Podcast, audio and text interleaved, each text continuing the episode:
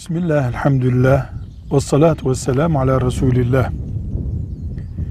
Kadınların erkeklerle aynı salonları kullandığı veya aynı havuzda yüzdükleri karma otellerde, bir de alkol de kullanılıyorsa o otelde, Müslüman sokakta kalma düzeyinde bir sıkışıklığı olmadığı sürece, zarureti olmadığı sürece barınamaz.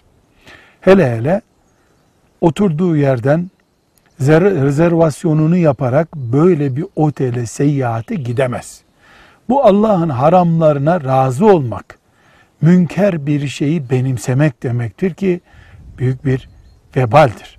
Ancak Avrupa'ya seyahate giden, Çin'e iş seyahatine giden bir Müslüman veya bir İslam toprağında zorunlu olarak böyle bir yerde kalmak durumunda olan bir Müslüman, bir gün, bir gece veya iki gün böyle bir otelde o menhiyata bulaşmadan, alkolüne bulaşmadan, kadınla ortamlara girip çıkmadan oturabilir, barınabilir. Ama seyahat yaparken bu tür otelleri seçmek asla caiz değil.